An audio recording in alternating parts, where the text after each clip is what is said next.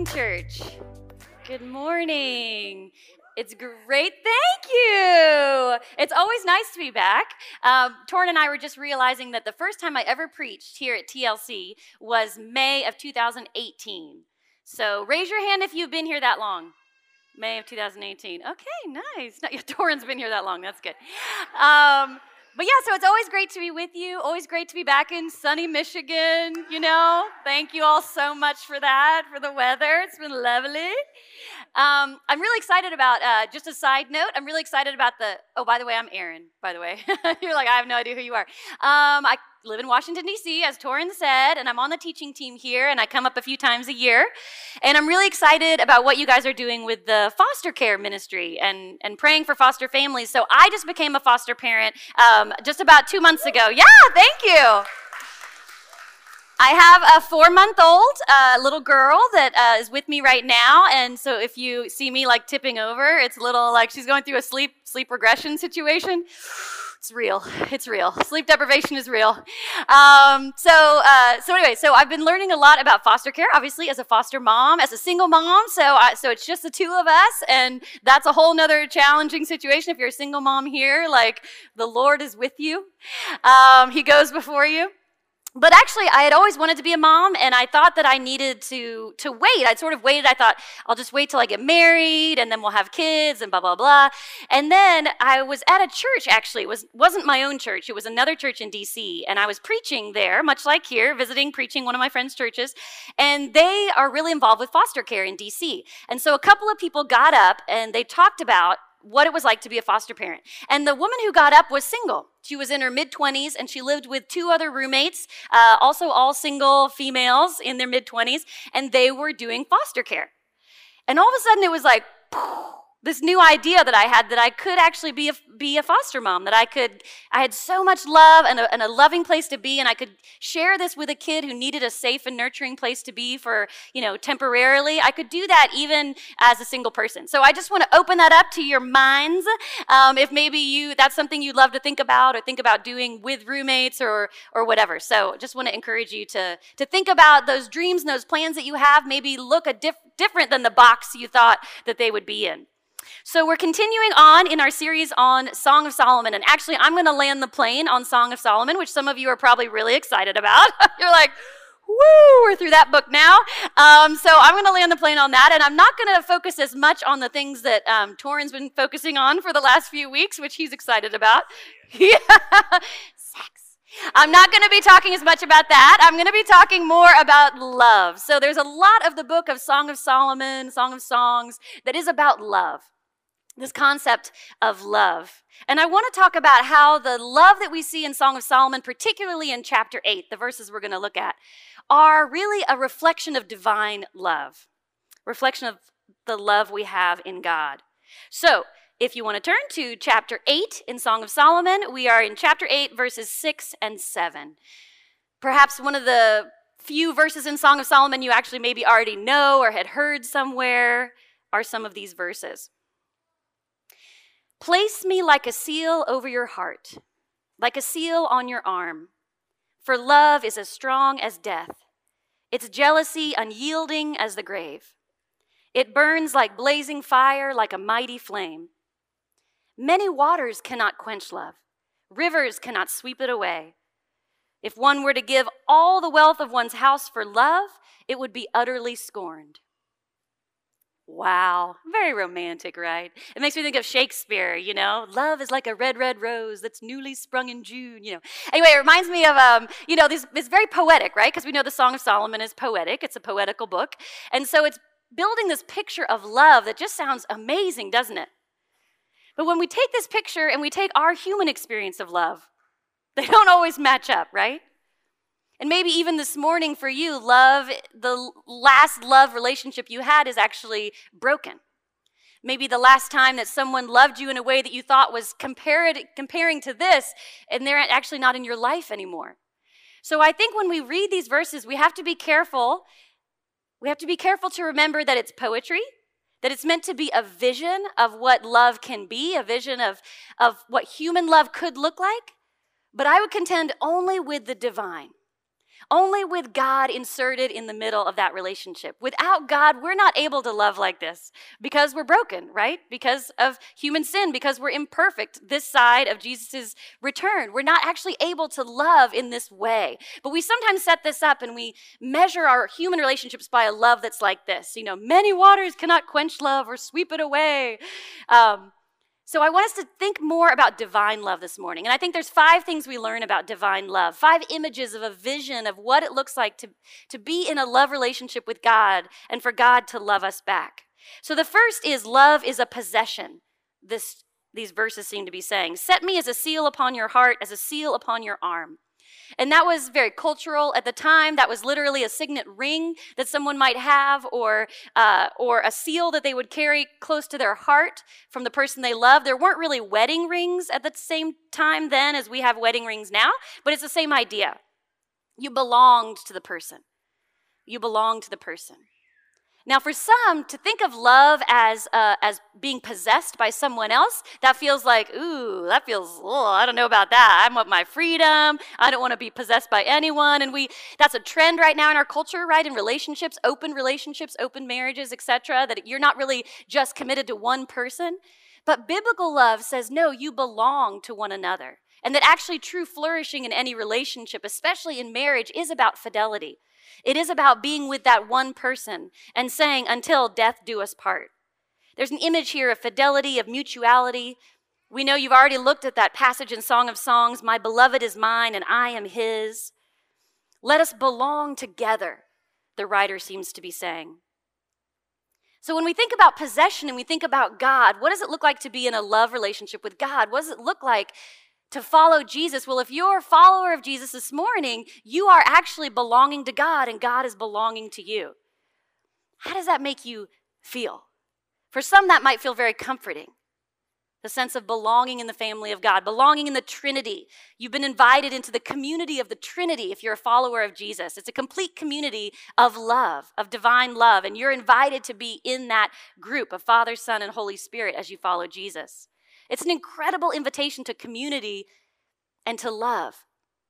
But for some, it, we may misunderstand what it means to belong to God and God to belong to us, our lives to be hidden with Christ in God, because we misunderstand what the love of God looks like. You know, the only time we don't want to be possessed is when we're worried or fearful about the person's intentions that possesses us or the person that we belong to. And I think we've misunderstood then what the love of God looks like. We see love through the brokenness of relationship, not through who God actually is. So, if we want to study love in Scripture, where do we go? Any ideas? Where do we go? A book that talks a lot about love in Scripture. First John. We go to First John. First John talks all about, yeah, two points to you in the back. I see you. Um, First John. Because First John talks all about who God is, that God is love. 1 John 4:16 God is love. Whoever lives in love lives in God and God in them. There is no fear in love. God is love. So we learn that the, the whole divine nature of God is love. Can you say that about yourself? Todd is love. Mary is love. That your whole nature, your whole character, everything about you, your DNA, the way your vibe, your whole vibe is love. Can you say that this morning? I can't say that Aaron is love because you know, before coffee, Aaron is not love. And you know, probably yesterday on the plane, when our plane was delayed, I was a little annoyed. Aaron was not love. God is love. God's whole nature is love. And you're probably saying to me, Aaron, this is so elementary. I learned this in Sunday school. But if we don't actually understand it, and I don't think we actually do, I don't think in our finite minds we can really comprehend what kind of love First John is talking about, or what it means that all of God's intentions towards us are loving. All of God's intentions towards you this morning are loving. They're merciful, they're gracious, they're just, but they're also loving. Because God is love. God cannot not love. Aaron cannot not love. Maybe you're feeling that way this morning. You're more aware this morning about your ability to not love well than you are about to love well. But God cannot love, cannot not love perfectly. You with me? Just testing you if you had coffee this morning too. God cannot not love perfectly.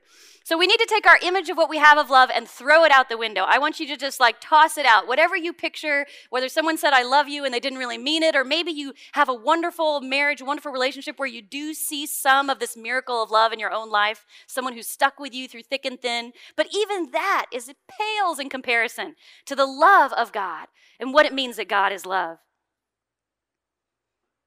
I remember there was a guy, I used to work at a church in London. I lived in London for seven years and was a pastor there, and we used to run Alpha. We ran Alpha three times a year. We had over a thousand people coming to Christ. It was amazing. And I remember this one guy named Ben. He was a nightclub owner in uh, in the middle of London, and his nightclub was actually a really fancy nightclub. It was known for a lot of famous people. Sometimes even the royals came to his nightclub. So he was like the guy, right? He was like the guy. And he came to our Alpha course, and he was super skeptical at the beginning, and then towards the end, he came to know Christ. And so I became friends with Ben. He would come to the service that I led there, and we would talk most Sundays, and I'd pray for him. And I can remember one day, Ben came late to the service, and he looked super annoyed. And he came up to me and he said, Aaron, I'm so annoyed. And I was like, okay. And I was like, what are you annoyed about? And he was like, God, all that anyone talks about, you know, I've been a Christian for like four months now, and I'm trying to do this Jesus thing. And he said, and all anyone ever talks about is love. Everyone just talks about love. It's like they keep coming back to love. And I'm just like, God, is there anything else to talk about when it comes to God? He's like, tell me that there's something else, you know, to this whole thing, you know? And I was like, I can't tell you that, Ben. for God so loved the world that he gave his only begotten Son. It wasn't for God so created the world, for God so judged the world. For God so was mad at the world, gave up on the world. For God so loved the world that he gave his only begotten Son, that whoever believes in him may have eternal life. Love is the core of this whole thing that we're talking about. And First John, when he says in chapter 3, he says, Behold, and I know I've told you all about this before, but he says, Behold, and that's that word in the Greek. And behold means like, not just like, yo, check this out. But behold is like, stop, whatever you're doing, Look at this thing. So First John says, Behold, what manner of love is this? That we should be called children of God. And that is what we are. And there's exclamation points there in the scriptures. Now, if you ever see exclamation points in the scriptures, you should always stop and pay attention. If you see exclamation points in my emails, that's like every sentence. So don't worry about that. But in scripture, in fact, it's true. One time, you know, the one key is the exclamation point key. It actually wore out on my Mac. It actually did. Um, but in scripture, it's more rare. It really is like, pay attention to this. So, First John, he says, Behold, what manner of love is this, that we should be called children of God, for that is what we are.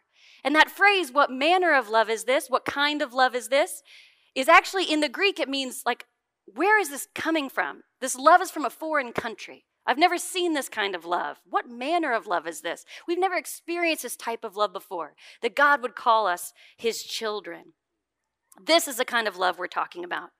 And this is a love where we belong to God. Jesus says in John, he's praying to God before he goes to the cross, and he says, They are mine. On that day, you will realize that I'm in my Father, and you are in me, and I am in you.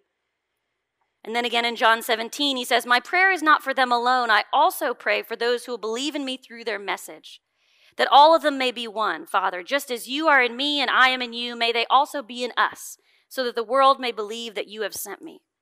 I have given them the glory that you gave me, that they may be one as we are one, I in them and you in me, so that they may be brought to complete unity. Do you see the I and me and me and them and men and where it's the belonging of love when you're in Christ, the belonging of that relationship. Colossians 3 describes it this way Since then you've been raised with Christ. Set your hearts on things above where Christ is seated at the right hand of God. Set your minds on things above, not on earthly things, for you died. You died. And your life is now hidden with Christ in God. When Christ, who is your life, appears, then you also will appear with him in glory. You belong to God, but not to constrict your life to set you free and to give you a new life. So, love is possession. Secondly, love is permanent. Love is as strong as death, jealousy as cruel as the grave. The writer of Song of Songs says. This passage speaks of the permanency of love. Love is as strong as death. How many of you recently have been bullied by the strong hand of death? Death, like a bully, pushes in uninvited into our lives, wreaking havoc, leaving pain and grief. Some of you in this room know exactly what I'm talking about. Death often feels stronger than love in our human experience. But how many of you have also been pursued, captured, held captive by the strong hand of love, the strong hand of God that pursues us? The love of God is stronger than death. Jesus' love overcomes death, literally overcame death. For God so loved the world that he gave his son. Again, John says, You know him, for he lives with you and will be in you. I will not leave you as orphans, I will come to you. Over and over again, we have promises of God that he will not leave us. No matter what we're experiencing, no matter the sense of, of death or loss that might be around us, nothing can keep us from the love of God. Jesus' love literally overcame death on the cross, and his love is permanent. Richard Halverson says, There's nothing you can do to make God love you more. There's nothing you can do to make God love you less. His love is unconditional, impartial, everlasting, infinite, and perfect. This is a love that refuses to let go. Do you know the strong hand of love? There's a hymn that I love called, O Love That Would Not Let Me Go. It says, O love that will not let me go, I rest my weary soul in thee. I give thee back the life I owe, that in thine ocean's depths its flow may richer, fuller be. O love that will not let me go, O joy that seekest me through pain, I cannot close my heart to thee. I trace the rainbow through the rain and feel the promise is not vain, that morn shall tearless be, that morn shall tearless be. Do you hear the promise in there? I, I chase the rainbow through the rain. I know that God has not left me even when the hand of death feels stronger than the hand of love. So, love is permanent, love is passionate. The writer says its flashes are flashes of fire, a most vehement flame. We know that Song of Solomon doesn't actually speak directly to God. It doesn't mention the name of God, but this is the only place that some translators think God is actually showing up. They translate a flame as a flame of Yahweh himself, the very flame of Jehovah, it says in the Hebrew. The meaning here could be that love is a flame whose origin is from God. Love comes from God, First John tells us. Love is passionate, it's risky. Biblical divine love is passionate. God is not half hearted in his love towards you. He's not like, well, I'll love you today and then tomorrow I'm not sure. But we've all experienced that in human love, right? We've all experienced the person who doesn't seem like they even like us anymore that you might be in relationship with or in marriage with. But God's love is passionate, it's unending, it's risky, it's never half hearted. And we're invited to love God in that same way. Love the Lord your God with all your heart, all your soul, all your mind, all your strength. Do everything unto the Lord.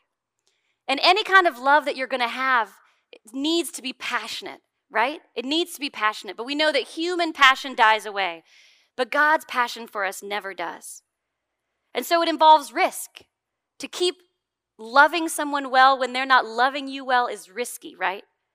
So we often pull into ourselves and say, okay, I'm going to pull back from my passionate love for this person or this family member or this friend.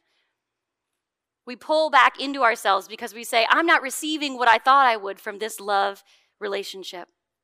C.S. Lewis, in his great book, The Four Loves, talks about these different words and different types of love in the Greek. And he says this There's no safe investment. To love at all is to be vulnerable. Love anything, and your heart will certainly be wrung and possibly broken. If you want to make sure of keeping it intact, you must give your heart to no one, not even to an animal, which I love because he's English and the British really love their dogs, so like that's what he's talking about. Um, wrap it up carefully round with hobbies and little luxuries. Avoid all entanglements. Lock it up safe in the casket or coffin of your selfishness. But in that casket, safe dark, motionless, airless, it will change. It will not be broken, it will be unbreakable, impenetrable, irredeemable. Whew. All right, Lewis, all right. what he's saying is love is risky. And in fact, biblical love is risky, it's sacrificial. But this is what God Himself has modeled to us. This is what love looks like. Divine love is our source and our model for human love. What are you passionately devoted to this morning? If someone were to come up to you and maybe that mixer question and say, What's your passion? What are you passionately devoted to? And I would suggest it's something you're giving a lot of your money to right now, or your time, or your mind, or your Google searches. What are you passionately into right now? And I would say that's something that you love. Is God on that list? Is your relationship with God on that list of passions? Because you're on God's list. When you look at the list of things God is passionately loving right now and sacrificing for, it's you at the top of that list. Are we feeding our love for God? Are we feeding that passion? So, love is possession, it's permanent, it's passionate. Yes, these are all going to be P's. Love is persevering, is the next one. Many waters cannot quench love, neither can floods drown it. Love will persevere. We've already talked about how it's permanent, but persevering is a slightly different idea that no matter what comes against it, it will actually thrive. It will actually grow. Have you had that experience of being in a relationship with someone and you went through something difficult and you thought, this is going to break us? This is going to break us. And actually, it made you stronger. Persevering love is a love that says, I will be there for richer, for poorer, for better, for worse, in sickness and in health. This is a different type of love. This morning we had a word in our prayer service before uh, before everyone came in. We were praying, and someone was saying that they'd been struck by this idea of water and rain and water kind of coming down and, and feeling like, um, yeah, like pain, like difficult things that you're going through kind of coming into your life, and that God is still there even in the midst of the rain. And I was thinking about that with this verse. Many waters cannot quench love, neither can floods drown it. And in scripture, there's a lot of juxtaposition between water and fire, water and fire. Water cannot, you know, quench the fire, etc. And I was thinking, I think there's some folks this morning where this rain that we have outside is a bit of a symbol for your life right now. You feel like all you feel is the rain. And maybe the question, how much rain is too much rain? A little bit is too much. right now, you're like, a little bit's too much, but I'm kind of being flooded right now in my life. And I sense that God wants to say this morning, remind you that no matter what rain comes into your life, that love is stronger than that. Many floods cannot quench love. Nothing can separate you from the love of God. No height, no depth can separate you from the love of God in Christ Jesus. I also get a sense that someone this morning that rain is actually is actually injustice. For you, maybe you're someone who experiences that systemic injustice that we have in our country and have had for, for hundreds of years now, and it's something that you're so discouraged by. I have lots of friends I'm talking to so broken by feeling like this rain, it's a flood that keeps coming, and when will the when will the flood of justice, as Martin Luther King said, when will it rain down on us? When will that rain come? And I just sense that God is saying that He is still with you, even in the midst of the rain, even in the midst of a system that you're powerless, you feel powerless to change it is often against you. That God is still there. Nothing can separate you from the love of God, even when that injustice comes from the hands of those who say they love God. God is still with you. Biblical love is sacrifice. How do we know this? Well, thank goodness First John told us what love is. You know, Tina Turner, it's my favorite song. I'm dating myself now. Uh, don't worry, I'm not going to sing, but you know, what's love got to do with it? This is a question everyone asked, generations have asked. What is love? First John tells us, thank goodness, this is how we know what love is. Well, great. Thank you for defining it, John. He says, Jesus Christ laid down his life for us.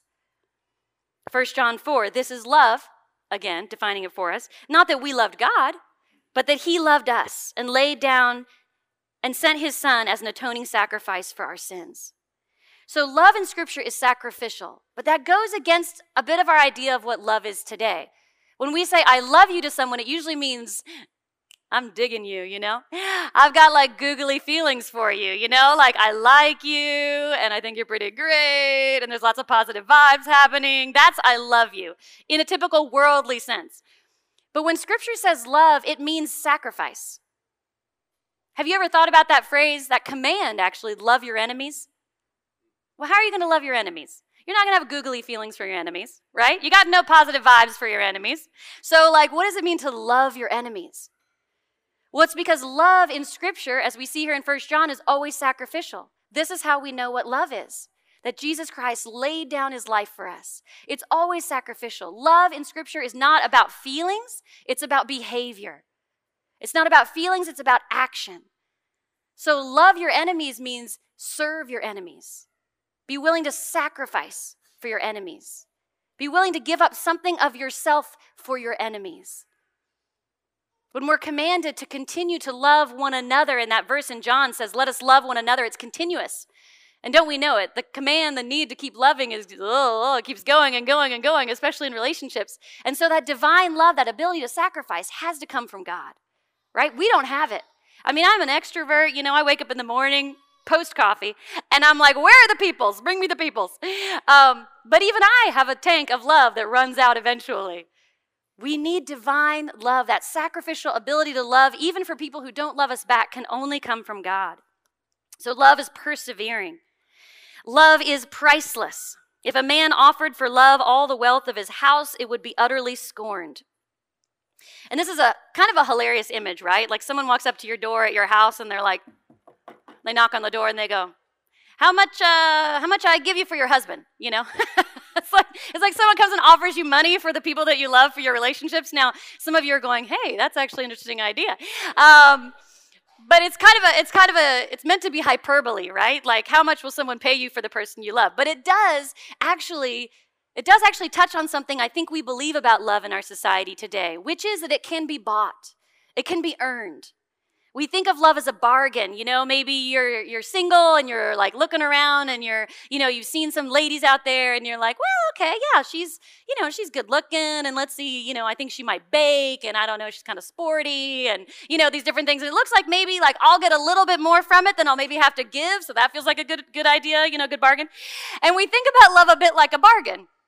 We even think about this in marriage. You know, we make vows and then we say, well, and then the, we feel the person is pulling away from their vows, so we pull back we go, oh, well, if you're not keeping your end, I'm not keeping my end of this bargain.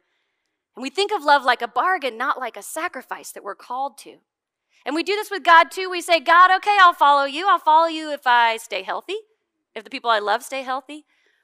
I'll follow you if, you know, I can understand everything about you and all the theology is clear and makes perfect sense and fits into my box. I'll follow you if my finances are what I need them to be, if I keep my job, and maybe I'll, you know, I'll even like come to church, you know, if you give me all the all my dreams and I get to be married and have all my fulfillment in my career and all that. We even bargain. It's subtle. But I think if you think about it, I even know these places I do this with God, you know, and I'm a pastor.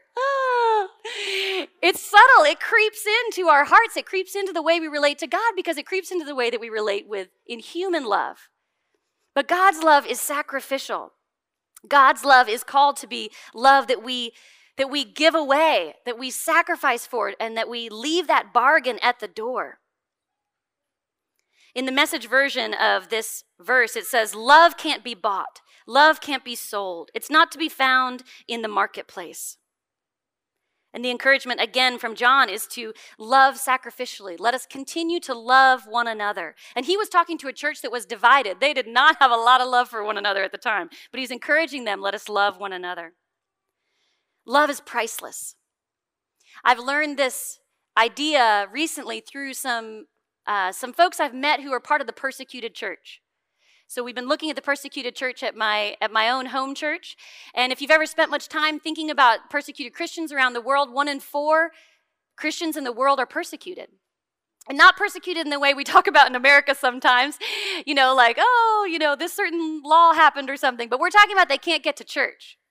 You know, you and I got in the car, maybe went by Starbucks, drove to church, sat here. No one's watching us on surveillance. The government's not following us home.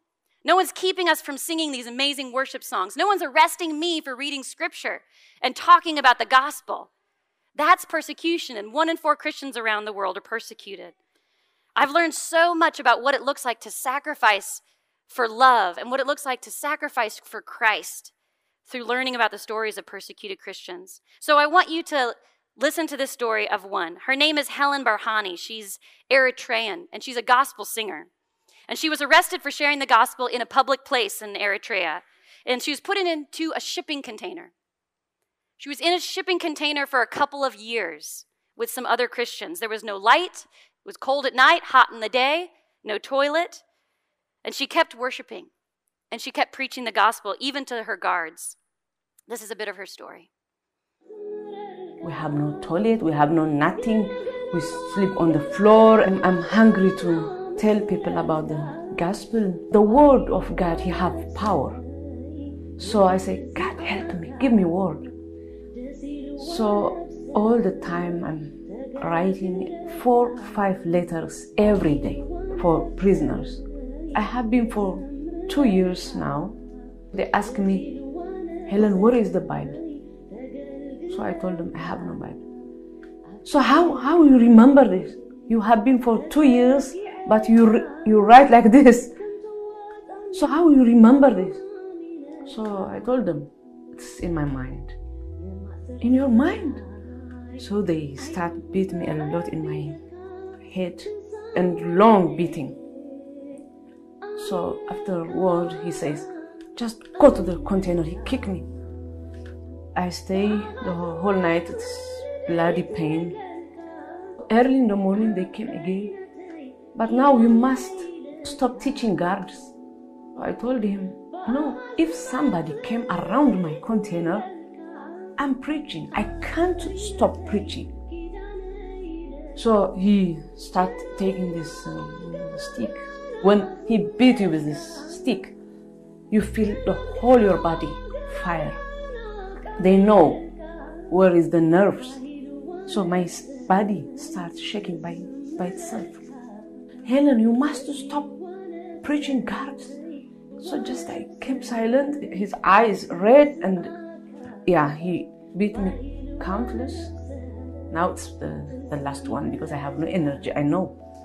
So just I start preparing myself to die. So uh, at last he's totally exhausted. So just I look at him. Yeah, you, did your job. Also, I'm doing my job. So they took me to other container, the worst container. It's dark. I can't see anything. Just I'm standing and um, start singing. Just doesn't matter. God gave me a new song. So just I'm singing the whole night. All the prisoners can hear. Thank you for everything, God. The bad toilet, cold, hot, everything. Because I, I love to worship Him. He's my Father. After the last uh, torture, I stay for eight months, but my situation just I'm very sick. They don't have enough medicine. They think I'm dying. They don't want you to die inside the prison.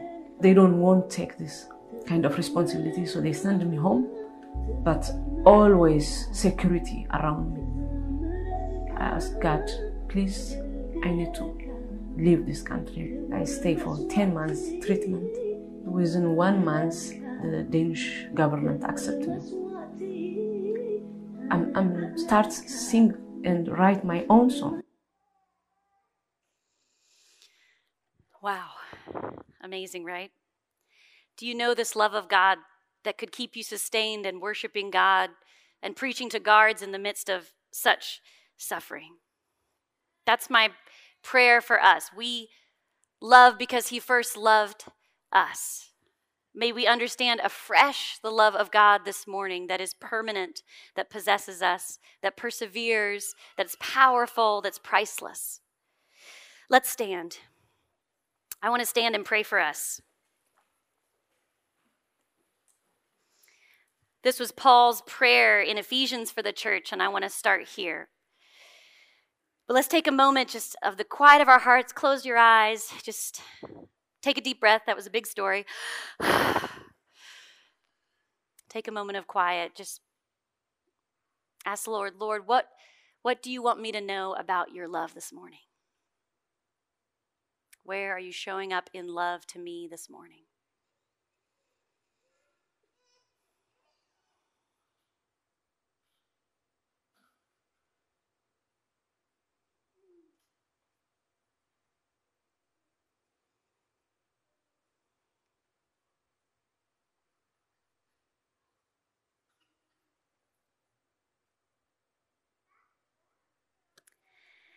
And I pray that we, being rooted and established in love, may have power together with all the saints to grasp how wide and long and high and deep is the love of Christ, and to know this love that surpasses knowledge, that we may be filled with the measure of all the fullness of God. God, we long to be filled to the fullness with your divine love. We know that it's different than the type of love that we can hand out from our human nature. We know, God, you're the source of all love, all perfect, unconditional. And we pray, Father, that you would fill us with that love for one another. We think of the places and the people in our lives that are hard to love right now. We ask for your grace in those relationships. We think of the places, Father, where we feel alone and isolated, where we feel that we are not loved. And we ask, God, that you would sweep in again with your light into those dark places. Would you show us again where you're present, even in the hardest corners of our lives? We thank you, Father, that you have given us this amazing ability to love outside of ourselves. And we pray that as we've experienced your love, we might be those who give it away. We might be those who can only preach and sing in moments of suffering, and we might be those who give away this forgiveness and grace and mercy that you've shown us to others. We thank you, Father, that we love because you first loved us. In Jesus' name, amen.